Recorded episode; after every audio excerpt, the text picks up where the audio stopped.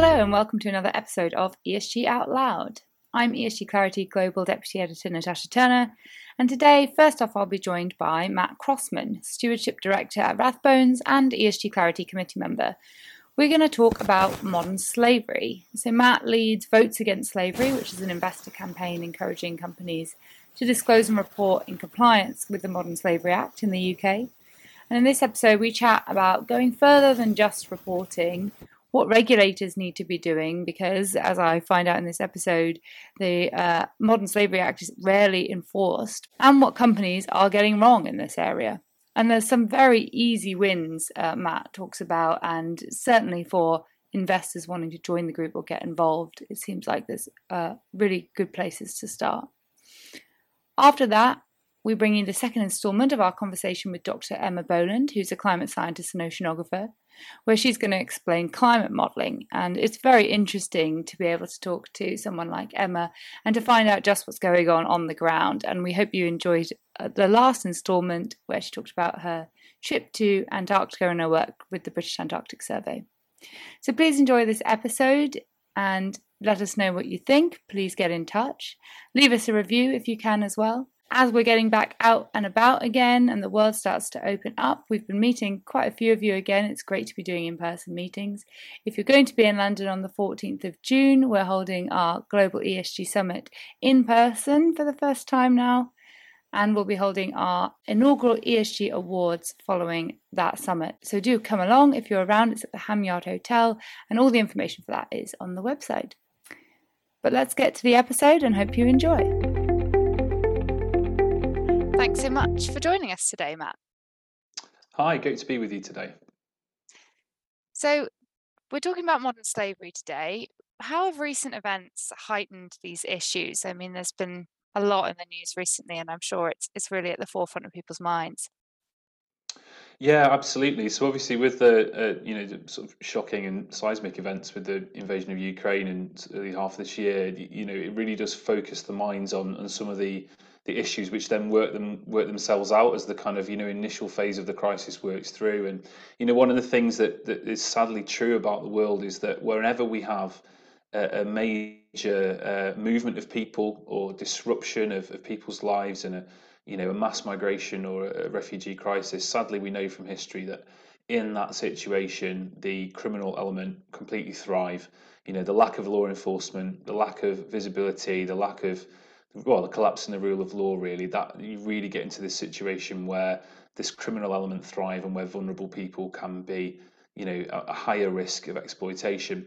So specifically to the movement we're seeing around, um, you know, people fleeing from the conflict in Ukraine, we're seeing that already affect, um, you know, flexible labour within uh, the agricultural supply chain, but in lots of other kind of, you know, easy to access immigrant labour and we're actually already seeing you know some issues with people who've been placed through otherwise well-intentioned kind of hosting regimes. So it tends to really focus the issues. We have at a general level you know vulnerability around supply chains in kind of modern economic life. And any disruption like ukraine tends to kind of bring it to the surface and it wouldn't take long to really think about the similar situation we had around the start of the COVID pandemic um, around um, factories in Leicester, for example. So yeah, very sadly, we, we see this you know happen time and time again. Whenever there's a supply chain disruption, there's this increased risk of modern slavery and labour exploitation. But I mean, why is it so predictable? I mean, it, it's so frustrating that you're right, and you mentioned, you know, it's kind of whenever you get an event like this, you can predict what's that these issues are going to come up, right? I mean, that's that's just so frustrating to hear time and time again, isn't it?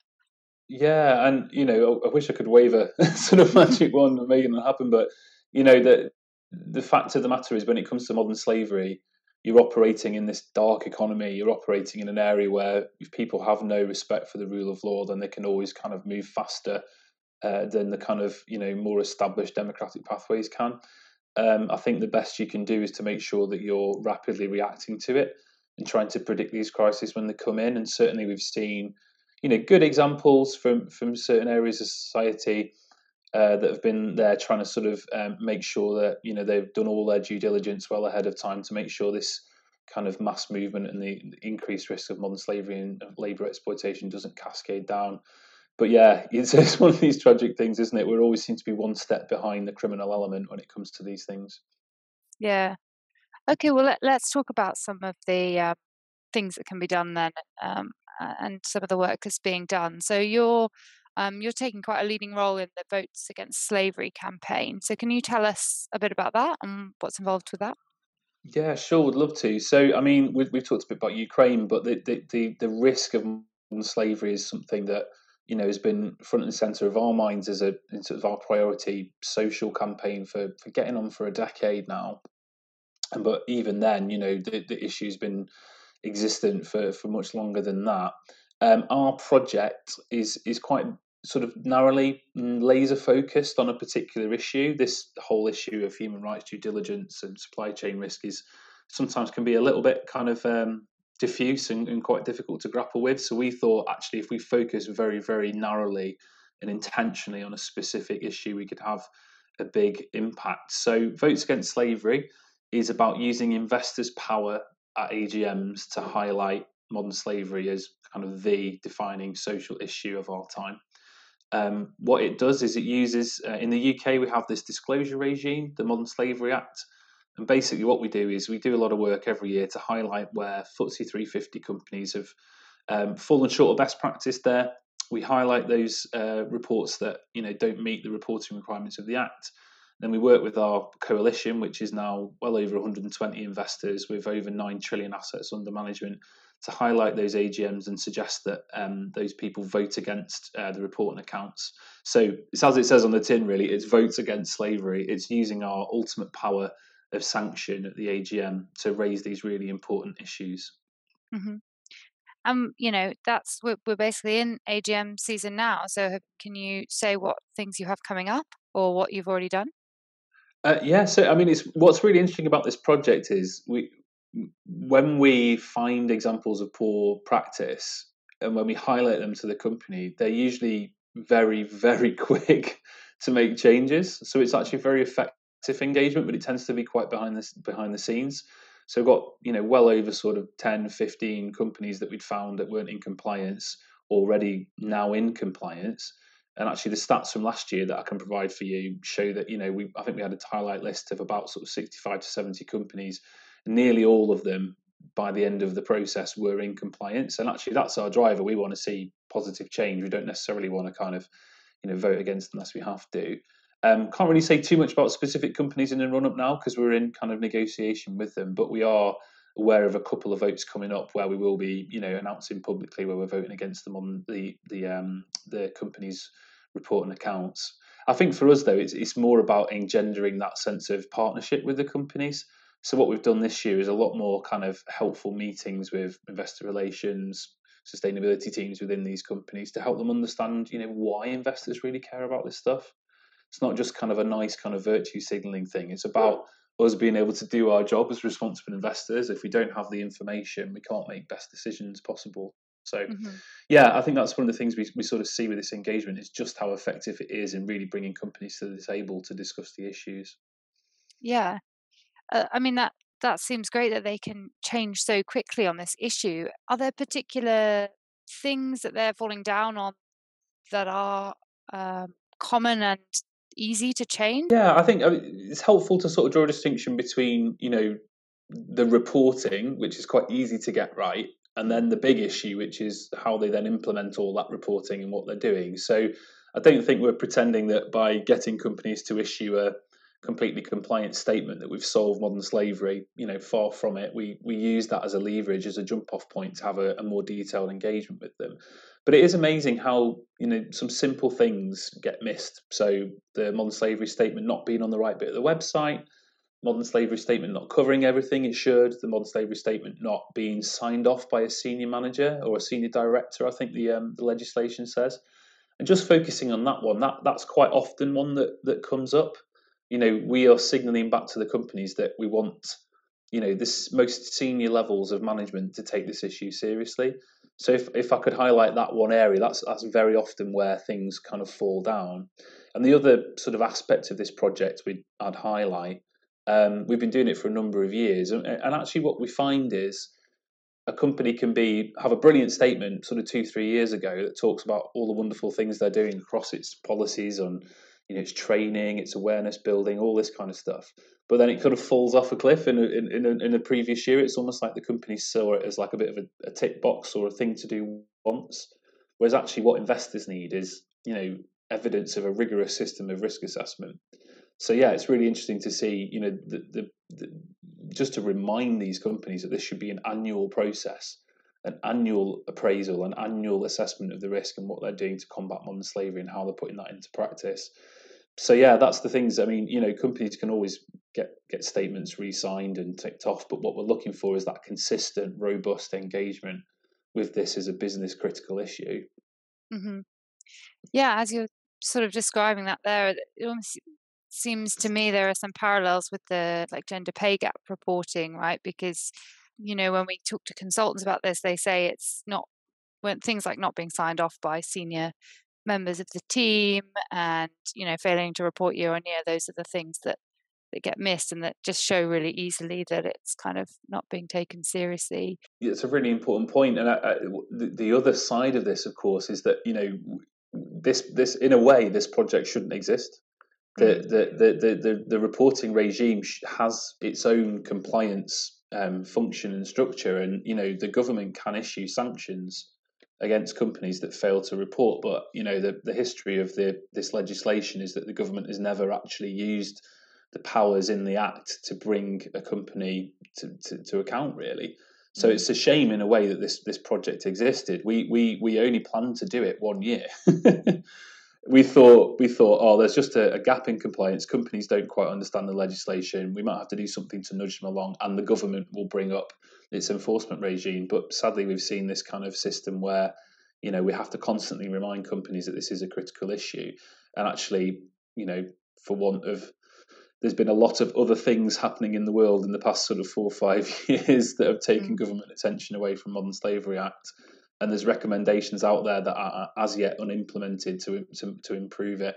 And it's my hope, I think, that um, you know the investor voice on this project can be heard by regulators to say that actually use of the enforcement powers in Modern Slavery Act 2015 um, would be something that's welcomed by business. That that creates that level playing field. That there's no free riders in this whole issue. And actually, in that structure, in that system, you know, the best producing companies, the best performing companies, sorry, on this whole area can get the recognition they deserve as well. So I think it's you know it's not just about it's about the carrot and the stick, isn't it? It's making sure that the really innovative companies, the ones really committed to responsible business, you know, get the recognition they deserve as well. Mm-hmm. Are you able to share any examples, or is there a kind of um, turnaround story of a company as well that you could share? Yeah, I mean, without mentioning specifically, but I mean, we, a number of times we we we have follow up meeting with the company, and it you know over the course of an hour we see this just unfolding awareness of just how important this issue is and what we're actually looking for. So, uh, just to give you a little a little example, we we, we often talk to companies about their um, whistleblowing hotlines and you know, I, I, I, wish I had a penny for every time I've had this uh, heard a company secretary say, "Well, you know, we have our whistleblowing hotline, and that, and it's going brilliantly. We had no calls last year about modern slavery." and it's really interesting then to sort of walk them through the stats. You know, average of estimated 40.3 million people in the world in some form of forced labour or exploitation or modern slavery. Work that back through existing supply chains.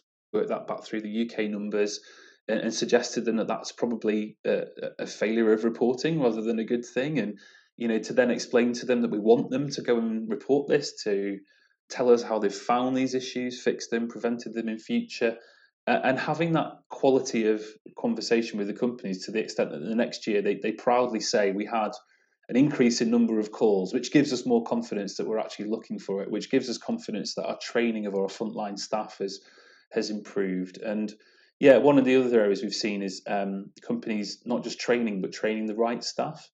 So there's a, a, company sort of in the building trade that hires out sort of plant equipment, and they'd trained office staff on modern slavery risks, but not the staff working in the actual stores to spot people who might come on off-site hiring the equipment. And you know, having that opportunity through the modern slavery engagement to talk to them and say, actually, are you training the right staff on awareness around modern slavery? And to see them make some meaningful change as well there. So yeah, I think you know that with votes against slavery, the the voting is really important, but it's the engagement meetings that, that happen alongside where we can show that genuine spirit of partnership with the companies, and they can actually learn how they can improve and really demonstrate back to the investment community that they're taking these things seriously. Yeah. Okay. And and so just to go back to your point then about um, the investor voice on this, eh, for those that are not um, I mean, you mentioned um, how many groups are already involved with votes against slavery, but for those that aren't um, and looking to start looking at this issue, um, what what's what are some good starting points? Yeah, it's a it's a really good one. So, I mean, I will just mention that we perhaps sort of three four years ago, the coalition around this was a, was a little bit smaller, a little bit more limited, but we've certainly seen a, a big uptick in interest in um, you know modern slavery and labour exploitation as as a, as a sort of champion issue on the S of ESG. So uh, the barriers sort of I think you know people find the whole S issue quite amorphous. You know it's quite tricky to sort of say which one of the issues. There's a lot of overlap between the issues, whereas. Mm. You know, you compare and contrast it to something like climate change, which is, you know, no less an intractable, difficult issue, but it's quite manageable, it's quite definable. Whereas things like culture, things like you know supply chain culture, supply chain um, compliance levels, all those kind of things are much more amorphous and much more diffuse. So that, that's one of the barriers actually mm. is trying to sort of once you realize that you should care about this stuff, how then do you proceed to move forward in a definable way? It's actually very tricky on the S side of ESG, um, which is why I think you know, having this votes against slavery project, which has this boundary, we're looking at reporting, we're looking at Section 54. It, it actually enables that action to happen a lot quicker and faster.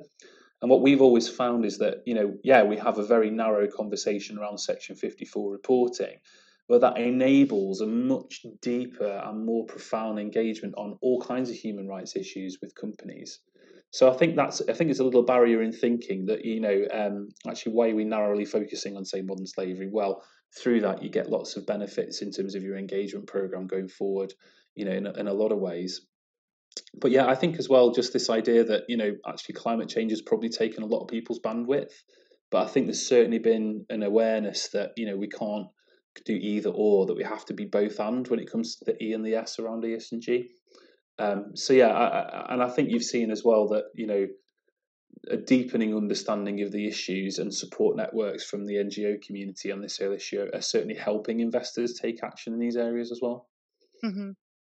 Okay, so some starting points might be then sort of well, votes against slavery is quite a good starting point, and then engaging with with NGOs or getting the advice of NGOs on the issues. There's also a headline new human rights um, engagement project being launched by the PRI in the next that's open for membership in the next couple of weeks, months. Which, um, if you're an investor member listening to this, you might do well, very well to to listen out for as well.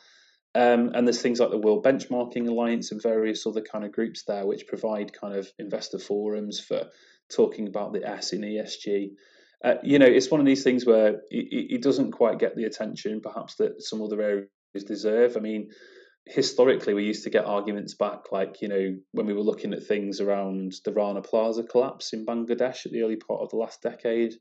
Um, and there was this whole area around, um, you know, who are we to sort of, you know, judge economic activity in these in company in these countries and sort of in, insist on higher standards and you know, largely those those arguments sort of fall away when you when you frame the debate around um, human rights in a modern slavery context because it is illegal and it's clearly kind of exploitation. So yeah, I think that you know take some of that interest, that engagement, but be prepared for a little bit more kind of um, lack of clarity. But there's still lots you can do that have a really really positive impact, even though it's not quite as definable perhaps as some as the environmental challenges. Yeah. Okay. Yeah. Brilliant. Well, just finally, then, what what's next for your um, engagement on this issue? Um, I mean, you mentioned, you know, really this is kind of votes on disclosure, and although there, I'm sure there are lots of reasons why those companies that are doing the reporting and disclosure and so forth better are are actually going to be, hopefully, you know, mitigating some of the um, modern slavery issues, but that's yeah. not like you say ending modern slavery in the company. So what's what's next for you? Yeah, there's a there's a couple of things. So I mean, I always characterise this as you know, um, with with there's two modern slavery projects that are being run by the investor community. There's Votes Against Slavery and there's Find It, Fix It, Prevent It. So we lead on Votes Against Slavery, and CCLA, our partners, they lead on the Find It, Fix It, Prevent It. But we're we're really careful to coordinate, and we actually sit on the steering group of Find It, Fix It. And I always sort of say this: it's a, if any of you listeners have done a kind of a five k or a ten k or even a park run, it's a you know when you show up at the park run, you have kind of somebody who's telling you where your registration is supposed to be, that you're supposed to be at the start line at this time, uh, and here's your race number, etc. Well, that's what kind of votes against slavery is. Every business should be inscripted in this fight against modern slavery, but some of them don't even know that they should be there. So it's like saying, no, you should report. This is your responsibility. You should be part of this race. And then find it, fix it, prevent it is like um, the marshals running around the actual course. You know, making sure that you're staying on track, making sure that you're keeping your pace up, making sure that you're hydrated, all these kind of things. So these two projects sit really nicely in parallel, and sort of um, we're trying to get people to the start line. The Find it, fix it, prevent it is trying to make sure that people are running the race as fast and as well as they can. Um, I think as well for us, we're looking at um, various ways in which investor reporting in this whole issue it could accelerate things. There's talk amongst the from the modern slavery unit and the Home Office about potentially mandating some level of kind of portfolio level reporting um, on modern slavery risk. You know, we're sort of cautiously supportive on that one. Any improved reporting obviously provides that additional level of accountability, but the question is if companies aren't reporting, then our reporting is limited and we wouldn't wouldn't want to see a situation where all the focus comes down on the investor community who've stepped up massively through votes against slavery when we still don't have um, the UK government and the regulatory regime you know firing on all cylinders in terms of um, the enforcement regime that's within the act. So again I think I've said before it's not an either or or both and. We want to certainly want to see investors step up in terms of their reporting but we definitely need a, a, a sort of at the same time you know regulators to really step up and make sure that they're you know providing that enforcement regime because the soft influential stuff that we do can only take us so far. And actually just to sort of leave you with this number you know we're focusing on FTSE 350 companies who votes against slavery. Well something like 13 to 15,000 companies have to report a modern slavery statement so we're limited in terms of our effectiveness in, when we're just focusing on FTSE 350. Actually, it's about the whole of UK economic life, upping its game, including of supply chain due diligence on human rights. Mm-hmm. Well, thanks so much. That's a really interesting discussion, and thanks for joining us today. My pleasure. Great. So, as I said before, lots of easy ways to start thinking about addressing modern slavery there, it seems, despite the diffuse nature of the S in ESG that Matt talks about. So, thanks very much for that. Now, coming up, we have the second clip from Dr. Emma Boland, and we hope you enjoy. Uh, the work you're doing currently, then, um, you're using or you're, you're looking at um, a different kind of modeling, is that right? I mean, what can you explain what adjoint modeling is? Sure. So, adjoint modeling is a, a, technique we use to really get the most out of a climate model, and it works a bit differently to how uh, traditional climate modeling experiment might work. So before I explain exactly what an adjoint model is, I might give you a little bit of background on a kind of normal climate model. So a climate model is a computer representation of the reality. And in my case, I often look at a, a, model that's just got the ocean in it, although the ones that we use to make predictions about um, where the climate might go in the future often have the atmosphere, the ocean, all sorts of all parts of the climate system in them. Um, so the climate model is made up of equations that represent the physics, so how we understand the physics of the ocean and the atmosphere. And we make it go, or we force it by using data based on observations. So for the ocean, the most important things are at the surface of the ocean, the amount of wind and the amount of radiation that's coming in from the sun. So once you've got your model of the ocean and you've um, produced an ocean that you think looks quite like reality, you might do some experiments on that and say, well, what happens if I change the winds here or uh, decrease the solar radiation over here? How does my model change? What happens to the ocean? Um, or you might say, well, we're not really sure what the winds are in this part of the world because we don't really measure them very well. So let's try a few different things and see um, what the dif- what the difference might be. So the traditional way you might run a climate model experiment would be to change a few things in your inputs, the, the those observation files, run your model and see how the things that you're interested in in the ocean are changing. So instead, an adjoint model, you take that you take that process and sort of run it backwards. You start with what you're interested in. You, so, for example, I'm interested in the amount of heat going into the Southern Ocean. So I might say, okay, I'm interested in the heat in this um, this pool of water in the in the Pacific part of the Southern Ocean, for example. And then I tell my adjoint model, that's what I'm interested in. I'm interested in the heat of this little pool of water. And then you run your model backwards, and the model then tells you what that pool of water, that heat in that pool of water is sensitive to. So you might say, actually, the place that is most sensitive to winds is, uh, is might be quite far away, uh, and it might not be where you expected. It might not be where you'd have guessed if you tried to do it the traditional way. And similarly, it might tell you where it's really important, uh, where it's really sensitive to the, the radiation coming in. So it's right. a really okay. powerful technique that's becoming more widespread in climate science and it's really going to help us answer some of the big questions about the Southern Ocean, I think. Okay. Does it also mean, if you're working backwards, that you can then um, say something like, okay, you know, if there's if we know there's this amount of heat in this bit of water, we know we we need to not have this happen, you know, to cause these wind speeds or whatever. Therefore, you know, in the in the way that people are saying, you know, we can't get to this temperature of heating, therefore we can't be doing X, Y, Z to get there. Exactly. So you can do budgets, what we'd mm. call, we can say how much of the heat is being um, affected by the winds and how much is being affected by what's coming in from the sun. And actually, those things can be linked as well. So as the planet warms, the winds change as well. So it's all kind of linked together. Right.